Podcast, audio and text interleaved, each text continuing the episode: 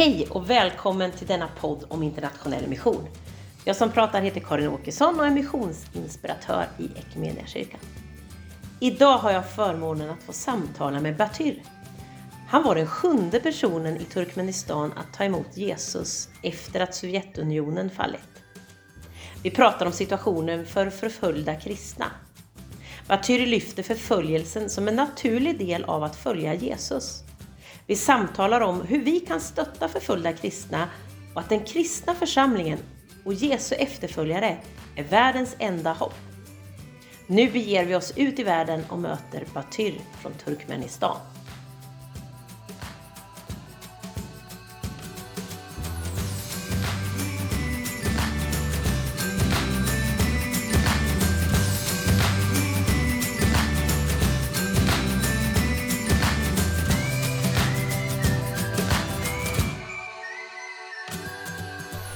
Hej och välkommen till den här podden!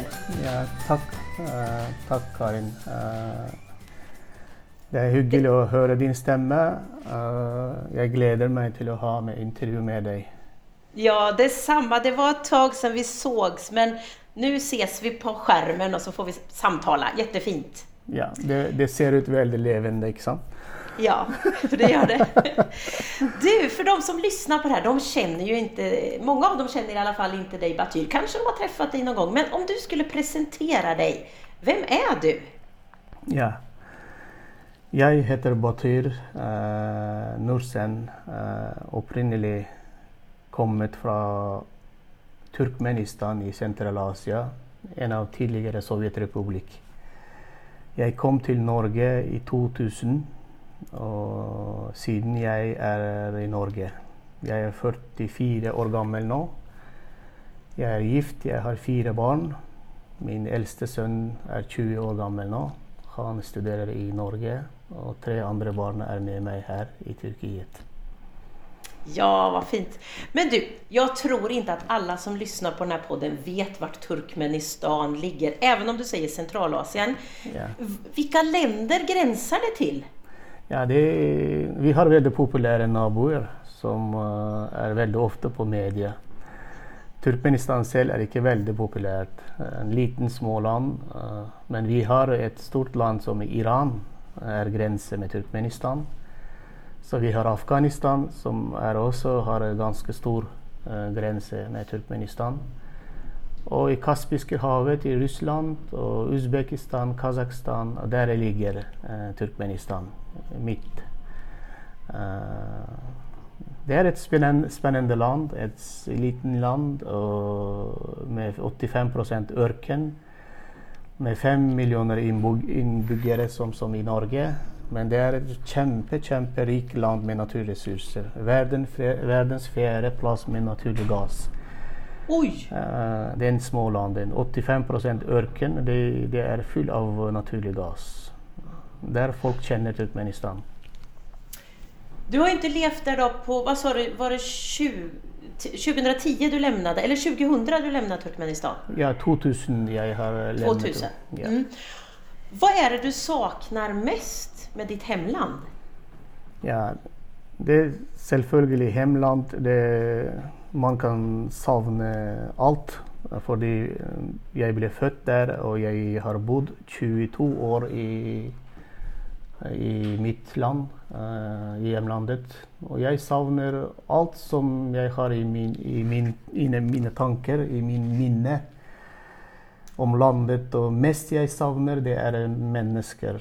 Uh, mine venner, min familie, mor. Faren min er døde 20 år siden. Jeg, kan, jeg, jeg ikke så han før han døde. Jeg har ikke vært i begravelsen engang. Og jeg savner mennesker mest, Karin, hvis jeg sier Ja. det sånn.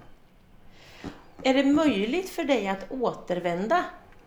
Nei, jeg uh, har flyttet. uh, jeg har rømt fra mitt eget land uh, pga. min kristne tro. Jeg har vært uh, arrestert pga. det. Jeg har vært i fengsel.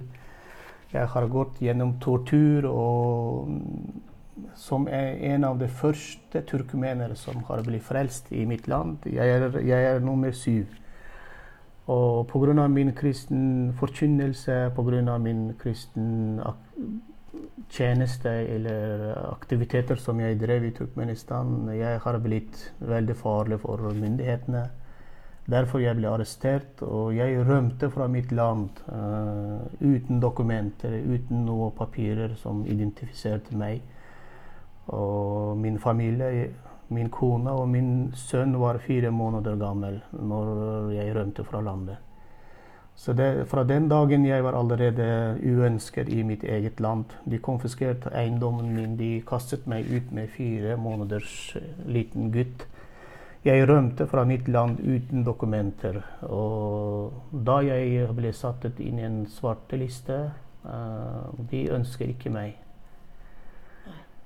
Mm. Och det är ju precis det här som podden kommer att, att handla om det här avsnittet, förföljda kristna. Ja. Och där du Batyr berättar att du var nummer sju i ditt hemland som Ja. blev kristen. Och på grund av att när du blev kristen så fortsatte du att tala om Jesus och predika och dina aktiviteter som kristen så blev du tvungen att fly ditt hemland Ja. med en fyra månaders bebis och din fru. Ja. Ja. Kan du säga något, hur blev du kristen då? Då fanns det inte så många i ditt land Ja. om du var nummer sju. ja. Uh, dere alle vet uh, Sovjetunionen, et jernteppe, vi sier det på norsk. Jernridå, uh, sier vi på svensk. Ja, det er i kommunisttiden, og det var eh, Hele landet har vært pågrepet av ateistisk ideologi, veldig sterk. Og evangeliet har ikke har hatt noe framgang i sovjettiden. Og mitt land var veldig interessant. Det ligger langt i Sentral-Asia. Og hele sovjettiden det var ingen turkmenn som ble kristen. Det var ingen uh, bibel, engang En gang en bibelvers ikke har blitt oversett til mitt eget morsmål. Og evangeliet var helt ukjent for nasjonen. Eh, det var noen russere som var kristne, men eh, i mitt hjemlandet var eh, ingen vekkelse, ingen, ingen turkmenn som ble frelst. Når Sovjetunionen falt 1991, da evangeliet har kommet inn til alle nasjoner i Sentral-Asia, Usbekistan, Kasakhstan og samtidig til Turkmenistan også. Men den første turkmenen som ble frelst eh, i mitt folk, han er eldre enn meg. Han studerte i Russland. Han ble frelst i Moskva, og så kom tilbake til landsbyen min i 1992. Det er ett år etter Sovjetunionen har falt. Så han er første mann, første turkmen for hele landet som ble kristen. Og det, han kom og begynte å forkynne evangeliet. Og han møtte meg på gata og fortalte meg om Jesus. Og jeg ikke tok det på alvor, men samtidig jeg var en gud som har søkt eh, Gud egentlig i islam, i andre steder, men jeg fant ikke noe mening av livet. Og når jeg hørte evangeliet, da det to- pågrepet meg veldig sterk. Og jeg har vært hos den evangelisten flere ganger, men siste gang når jeg var hos han, da Helligånd har rørt mitt hjerte. Og jeg ga mitt liv til Jesus. Uten å vite hva jeg gjør, men jeg ga mitt liv til Jesus. Og radikal møtte jeg Jesus i, etter det møtet hjemme. eh, og jeg møtte Jesus veldig nær. Og han har forandret mitt liv, Karen. Og fra den dagen jeg var, eh, jeg var åpen og delte med hva som skjedde med meg, hva Jesus har gjort for meg. Og jeg har evangelisert fra neste dagen til hele familien min, vennene mine. Og fra den dagen jeg fortsetter å gjøre det samme i dag også.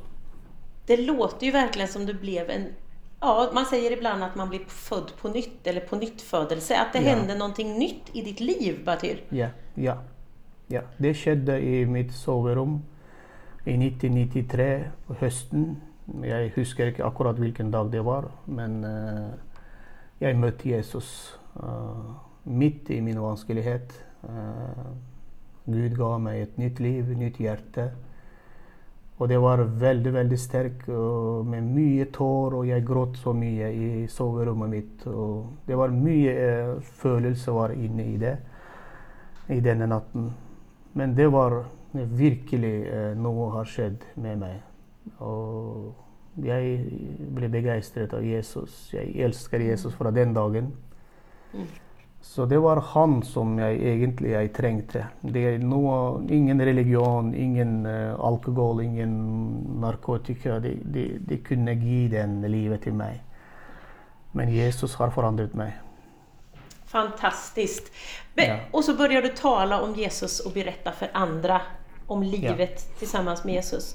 Ja. Var det riskabelt og riskfylt redan 93 å gjøre det? Ja.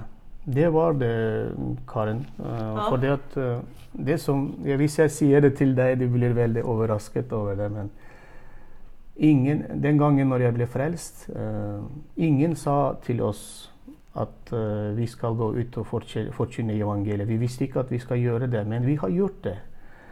Men den første mannen som kommer fra Russland, han hadde ikke noen planer om det heller. Eh, han hadde ikke noen planer å bygge menighet. Han hadde ikke noen planer å forkynne evangeliet til alle turkmenere. Nei, han, det, det, skjedde med av seg selv. Det, noen har planlagt for det, men vi har gjort det.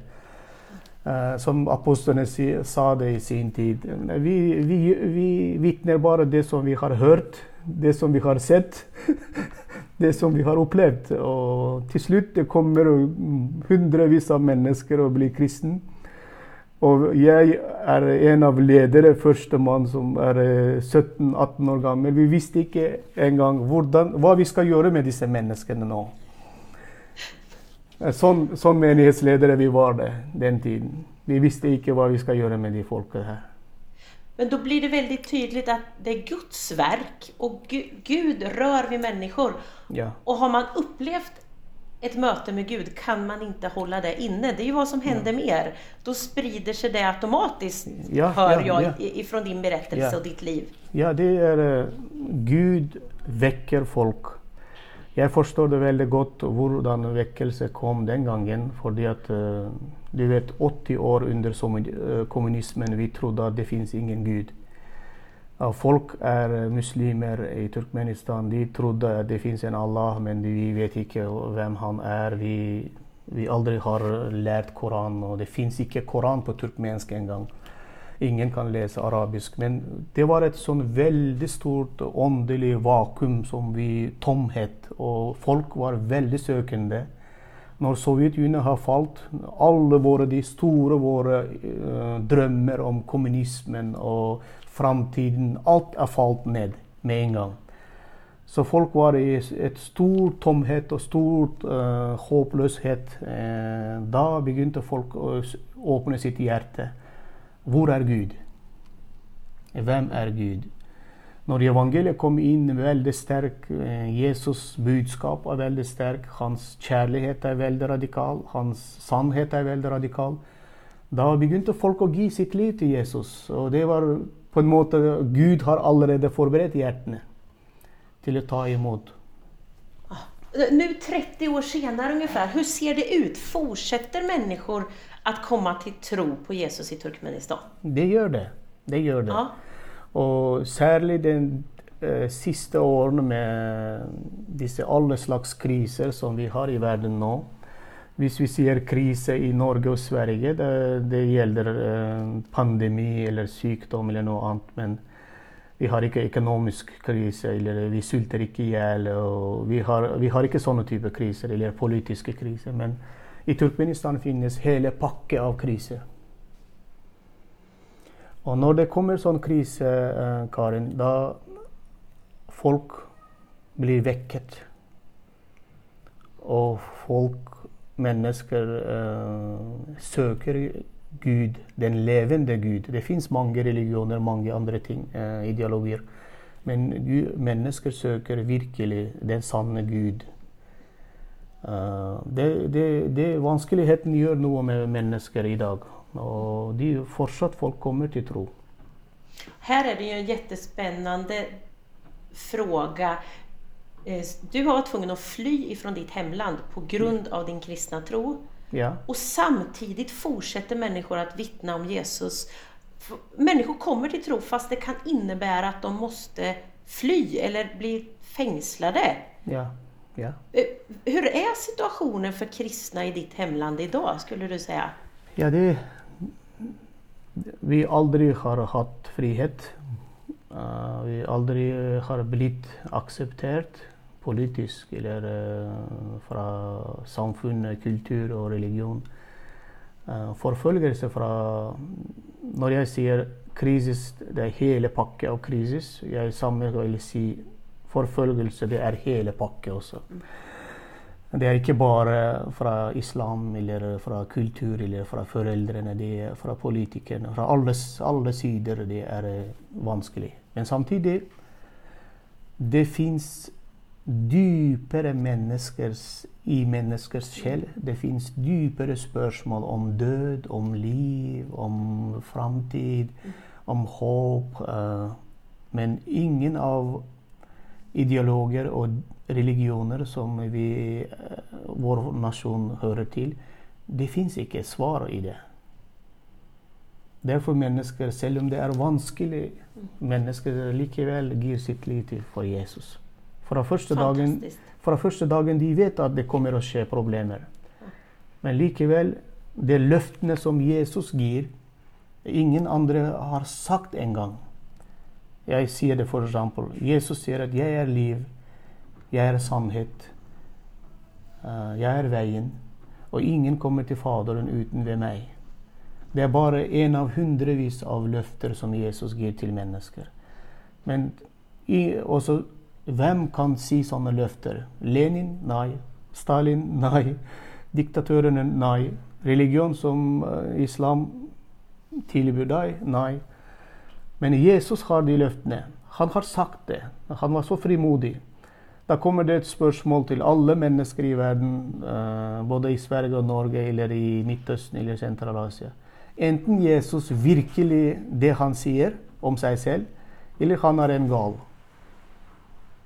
Da er det opp til alle oss, opp til meg, opp til deg, Karin, hva vi tror på. Enten han er det han er, eller han er en gal. Men jeg syns at han er det han er. Mm. Han er Og du- herre. Og du har jo opplevd det tydligt i ditt eget liv og det Yes. når man møter deg, Yes. Batyr. Ja. At Ja. han er en verklighet, ikke en filosofi eller teori eller en Nej. religion blant andre. utan han er, som du sa, vägen, sanningen og livet. ja. Uten kommer til Faderen. Ja, utom Han er, en, Jesus. han, han er eneste vei. Hur, hur förbereder man sig och för förföljelse för sin tro exempelvis? Om man nu bor i Turkmenistan och vet att jag följer Jesus men det kan kosta mitt liv. Hur kan man förbereda sig för det här? Hur, tänker man? Hur lever man? Nei, for, for, forberedelse Det er klart at ingen eh, kan forberede seg så godt til sånne ting. Men eh, det er selvfølgelig. Det kommer Forfølgelse det er en av del av evangeliet, Kari. Eh, når vi ser Jesu liv, eh, mest er evangeliseringsmetoder i, iblant muslimer, da vi deler ut Jesu film på morsmålet eh, til alle folkeslag. Når du ser på det som, som jeg har gjort Når du ser Jesu filmen, du ser at han er en som elsker. Han er en som er løsning for all, alle problemene våre, til, og synd og evighet til også. Men han lider. Vi ser han er blitt korsfestet, han er blitt drept, han er reist opp fra døden. Han, han lidet for mennesker. Det er, det er evangeliet. Uh, når vi presenterer evangeliet til verden, da vi presenterer det riktige evangeliet. I riktige evangelier, det er lidelse. Når vi leser Johannes 15, 18-21, uh, det er allerede Jesus sier at dere er ikke av verden.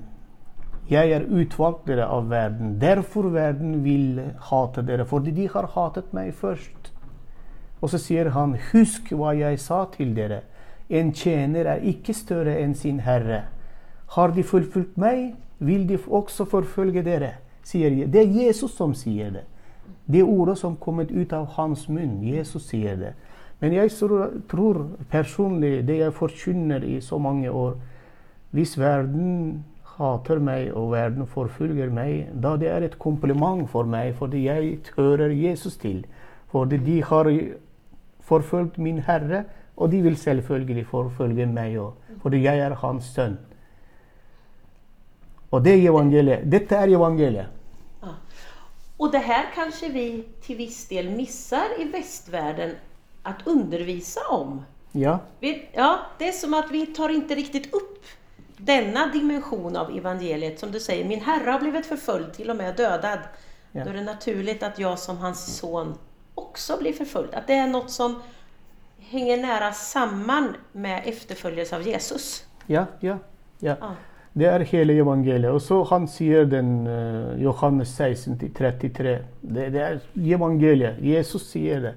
I verden har dere trengsel, men vær, vær frimodig. Jeg har seiret over verden.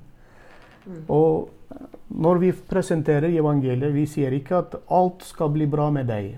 Og du skal bli frisk, du skal bli rik, og du skal ha ingen problem. Jesus vil løse alle problemene. Det, det er feil i evangeliet. Sånn blir ikke.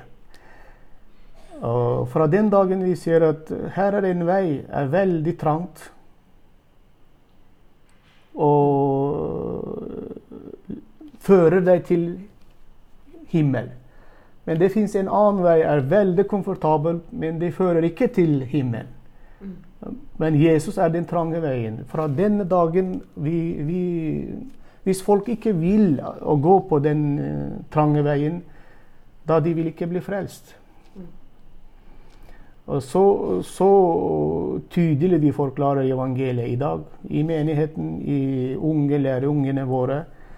Og slik vi forbereder mennesker å leve i denne verden, selv om omstendighetene blir vanskelig. Men uh, jeg sier det personlig. Ja, det er forfølgelser i livet vårt. Men det er ikke bare sånn grusomt liv vi har i Kristus Jesus. Det er masse gleder i, i det også. Iblant vanskelighetene våre, igjen inne i de vanskelighetene, vi gleder oss. I, livet. vi elsker livet. Vi elsker hverandre. Og Jesus er god.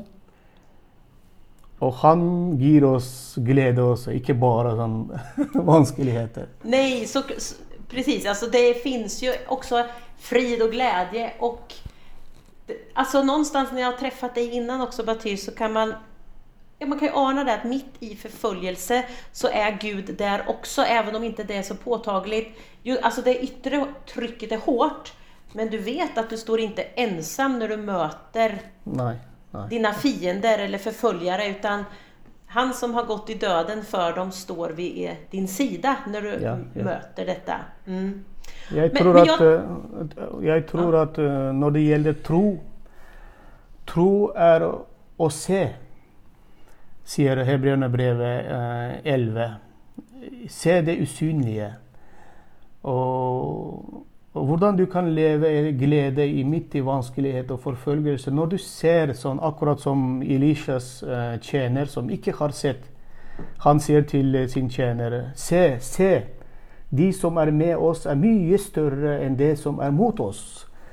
Og tro er det som du ser usynlige. Eh, Da du får et innerste i hjertet ditt, du får en fred, Karin.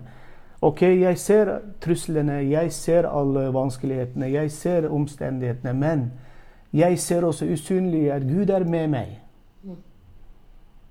Og, og det, det gir oss fred i hjertet vårt. Også. Han seirer over verden. Det er fantastisk å tenke på Ja. det. og han som er i oss er større enn han, han som som- er i verden. Mot oss. Det er, Amen. det, ja, precis. Det var, det var Guds ord sier. Men Batyr, vi som just nu lever i en del av verden som ikke møter forfølgelse for vår tro. Det kan ju bero på olika saker varför vi inte möter förföljelse, Ja. Tänker jag. Det kan, det kan finnas anledningar till det. Men hur kan vi stötta troende i andra länder som faktiskt riskerar att ge sitt liv eller behöva fly för sin tro? Hva Vad kan vi göra som, som lever under andra förutsättningar? På vilket sätt? Vi är ju syskon, vi angår ju varandra. Lider en kroppsdel så lider ju hela kroppen. Hur kan vi stå samman? Ja, det er veldig fint. Veldig fint spørs, spørsmål, eh, fråge, Karin. Uh, vi som er i Tyrkiet, uh, menigheten i Tyrkiet, vi uh, føler oss slik. Tyrkiet er nesten som en europ europeisk land for oss. Eh, det er mye, mye større frihet her i Tyrkiet enn i Turkmenistan. Og så sier jeg, forkynner til mine brødre og søstre i menigheten, sier jeg til dere har det mye bedre her enn i Turkmenistan. Ja, ja. Alle har eh, større eller mindre, de, dere har jobb og tjener litt penger og sånn. Hva vi kan gjøre for våre brødre og søstre som li, lider i Turkmenistan? Jo, vi kan gjøre alt godt mot dem, fordi vi har det bedre enn de er. Så det kommer eh, bibelteksten fra Galaterne-brevet, eh, kapittel 6, tror jeg. Og vers til 9 eh, i 10 der. Og så sier det La oss ikke bli trette mens vi gjør det gode. Når tiden er inne, skal vi høste dere, eh, bare vi ikke gir opp. Så la oss gjøre det gode mot alle så lenge det er tid. Og så står det og mest mot dem som er vår familie i troen. Vi må gjøre gode gjerninger mot alle så lenge det er tid. Men mest vi må gjøre for dem som er i familien, familie i troen. Det betyr våre søsken i ulike nasjoner, i ulike land. Det er en, eh, det er en uh, forpliktelse, tror jeg, eller hva det forplikter oss. De, som bor i Tyrkiet, har mye bedre enn de som bor i Iran eller i Turkmenistan. Da vi må gjøre gode gjerninger mot våre brødre og søsken. Fordi vi har det bra. Hvis dere, dere i Sverige og Norge har det bedre enn i Tyrkiet, da dere forplikter å gjøre noe godt for oss som er i Ja. Tyrkia. Sånn, sånn, sånn er familie fungerer. Precis, och, och vad kan vi gjøre konkret? De som lyssnar Ja. på det här, vad kan man göra for sine sina förföljda syskon någonstans i Ja. världen? Vi, vi har gjort, eh, tror jeg det er kommet noen eh, hjelp eh, fra Ekumenikirka også. Og fra menighetene her i Istanbul. I den pandemitiden, f.eks. Det er mange hundre husmenigheter i Turkmenistan. Så vi Och har husmenighet er husforsamling? At man husfors- treffes i ja, mindre hus- grupper hjemme? Ja, Ja. uregistrerte husforsamlinger. Det, det fins ingen registrerte forsamlinger der nede. Men uh, det var så mange kriser. Fattigdom, naturkatastrofer, pandemi. Alt kommet på samtidig. Det var forferdelig vanskelig for mennesker. Da vi har sendt ressurser og penger og kjøpt inn mat til mange hundre mennesker og distribuert matpakker til hver familie i juletider. Når vi, vi hadde veldig fin julemat på bordet, da vi må tenke og takke Gud at vi har det, men vi må huske samtidig det er så mange mennesker har ingen brød og ingen kjøtt på bordet og ingen julebord fordi det er så vanskelig. Og de er våre trossøsken. Mm. Og de også elsker Jesus Kristus og ber til Jesus Kristus som Herre. Og ber om daglig mat. Da vi sier at vi skal gjøre det sånn at alle skal ha det et julebord. Og vi takker Gud her, og de må takke Gud der. Og vår til overs, det skal eh, dekke deres behov. Og det, det som vi vi har over, skal dekke deres behov. Presis. Yes, det er hva yes, du sier. yes. Ja. Og det vi gjør også uh, det er eh, Den perioden vi fortsetter å gjøre, den, den prosjekten er ikke ferdig. Og samtidig uh, vi hjelper Guds menighet, eh, ikke bare i Turkmenistan, i hele Sentral-Asia. Det kommer alle slags problemer med helseproblemer, andre problemer, utslitte pastorer og ledere. Og vi gir dem mulighet å hvile og ha det godt en kort stund i Tyrkiet. Vi hjelper sånne eh, mennesker eh, her. Og ja, og jeg tror at det, vi kan gjøre det sammen med svenske og norske brødre og søstre, tror jeg. Ja. Og kan du si noe? Du, du, hva, gjør, hva, gjør, du du dag? Hva jobber du med? For du, Du gjør jo et spennende arbeid i dag fortsatt å tale om Jesus for dina landsmenn. Kan du si noe kort om det? Jeg er eh, turistpastor, egentlig. Eh, Ja. Tar hand om turister? ja. Jajamän. Ja. Jeg leder en menighet eh, med 78 medlemmer i, i, her i byen. Og forkynner evangeliet veldig aktivt selv. Uh, ut på gata eller hjemme eller overalt. Og samtidig jeg forkynner evangeliet gjennom TV med kristen satellitt ut til hele tyrkiske verden. Jeg forkynner på turkmensk, på usbeksk. Og jeg, i, I går jeg kom fra studiet, har laget tolv nye programmer. Og jeg er på sosiale medier, jeg er på alle Jeg er et åpen public person som forkynner Guds ord. Uh, og det er meg.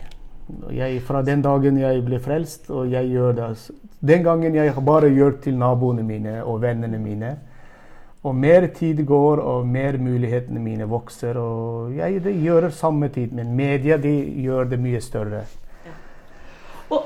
Det, visst stämmer det Batyr att du har möjlighet att sända de här programmen in över Turkmenistan också? Ja, det gjør jeg. De, de alle i Turkmenistan kan se gjennom satellitt-TV. Uh, og så sender jeg eh, på sosiale medier og på lyd og andre muligheter. Og de kommer til uh, husforsamlingene, budskapen fra oss. Fra Så Gud, et- kan si.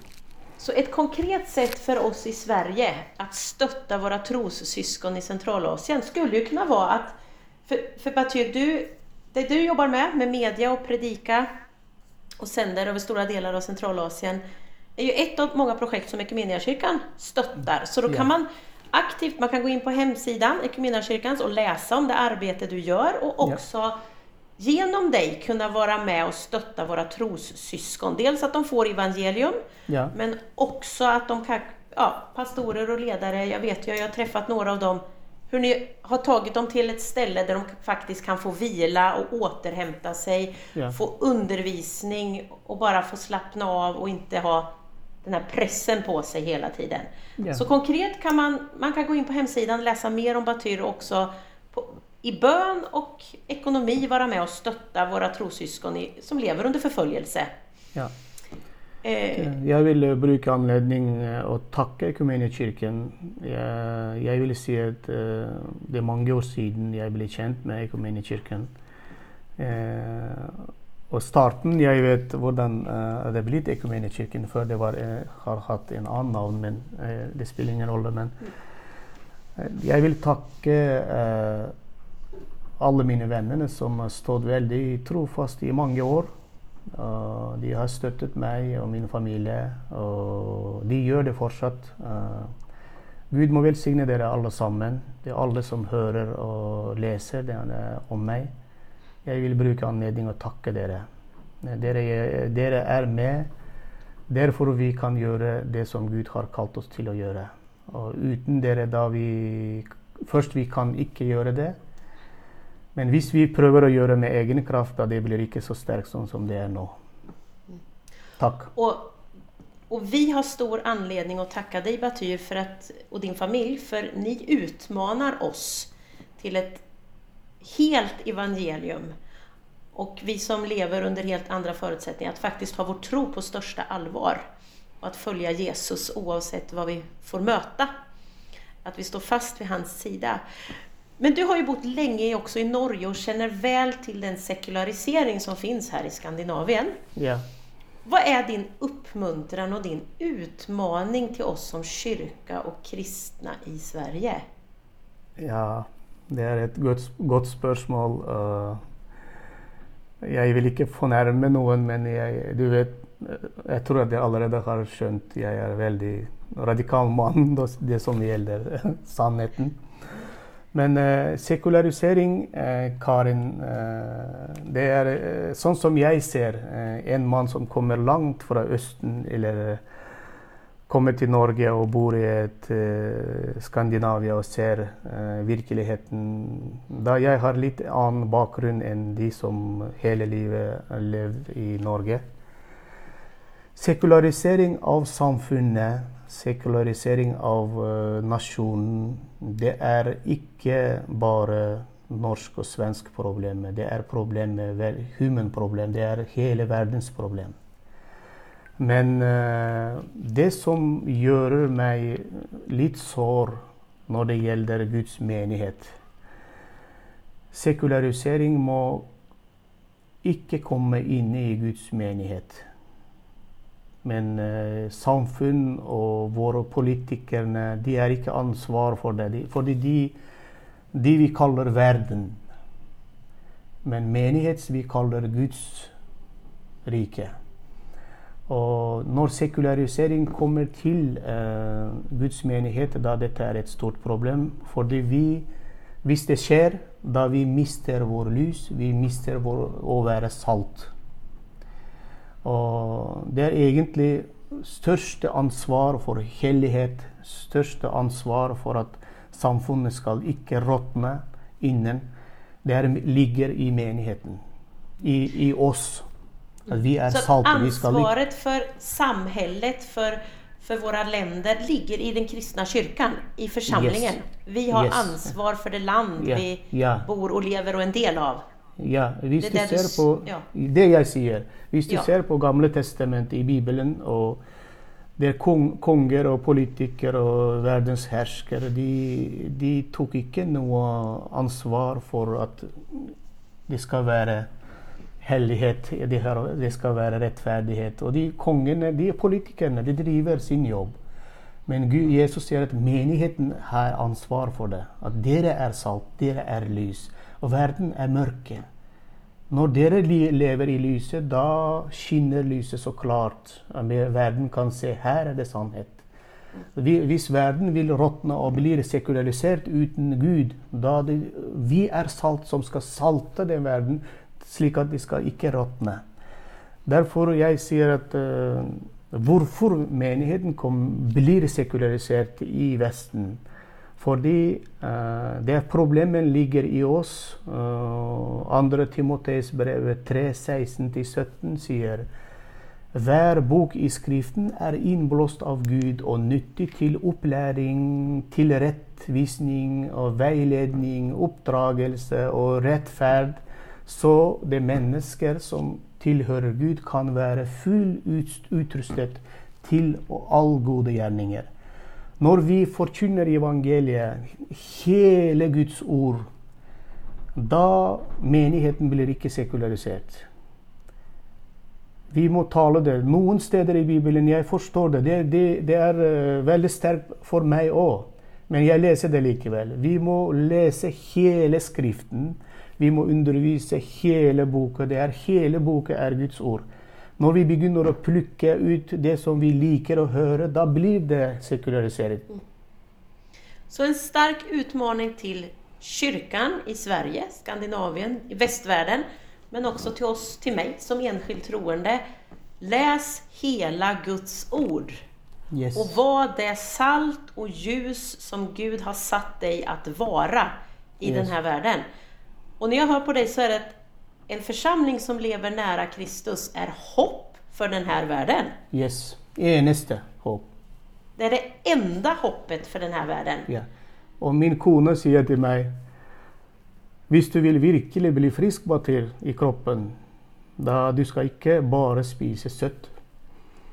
Og du må spise andre slags grønnsaker. Og noen ganger du må huske, eh, spise det du ikke liker å spise. Fordi din kroppen trenger forskjellige næring, sier hun. Mm. Og det forstår nordmenn og svenskene veldig godt. For å ha, for å ha det et frisk kropp, vi vil spise forskjellige mat. Noen ganger vi må spise og drikke fiskeolje selv om vi ikke liker det. Og det gjør oss friske, det vet vi. Og samme prinsipper i Guds ord. Vi må lese alt noen ganger vil vi lese det som vi ikke liker å lese, fordi det gjør oss friske. Jeg tenker at dette får bli sluttklemmen for vårt fina samtale. Vi behöver äta en allsidig kost, ikke bare det vi selv tycker er godt. Vi kan ikke dricka Coca-Cola og äta sötsaker bara, utan vi behöver ha en bred kost. Og så er det med Guds ord. Vi behøver hele Guds ord. Amen, amen. Det, det gjør oss friske. Vi må være friske. Det gjør oss friske. Da Ja, ja. då lyser vi og er salt og ljus for denne verden. Amen, amen. amen. Batyr, du har utfordret oss, du har oppmuntret oss Og jeg er veldig tacksam at vi finns med rundt omkring som kyrka och eh, jag skulle vilja, alla som har hørt den här podden, jag skulle vilja utmana er att ta med Batyr og hans familj och hans landsmän och det arbete de står i, i era förböner. För vi är en kropp och vi hör samman med alla syskon. Och lider en kroppsdel så lider hela kroppen. Så låt oss stå tillsammans och be för dem som är särskilt utsatta på andra platser i världen. amen. Innerligt tack Batyr och allt gott och hälsa din fru så jättemycket. Tack Karin. Takk, alle venner som skal høre meg. Gud velsigne dere alle sammen.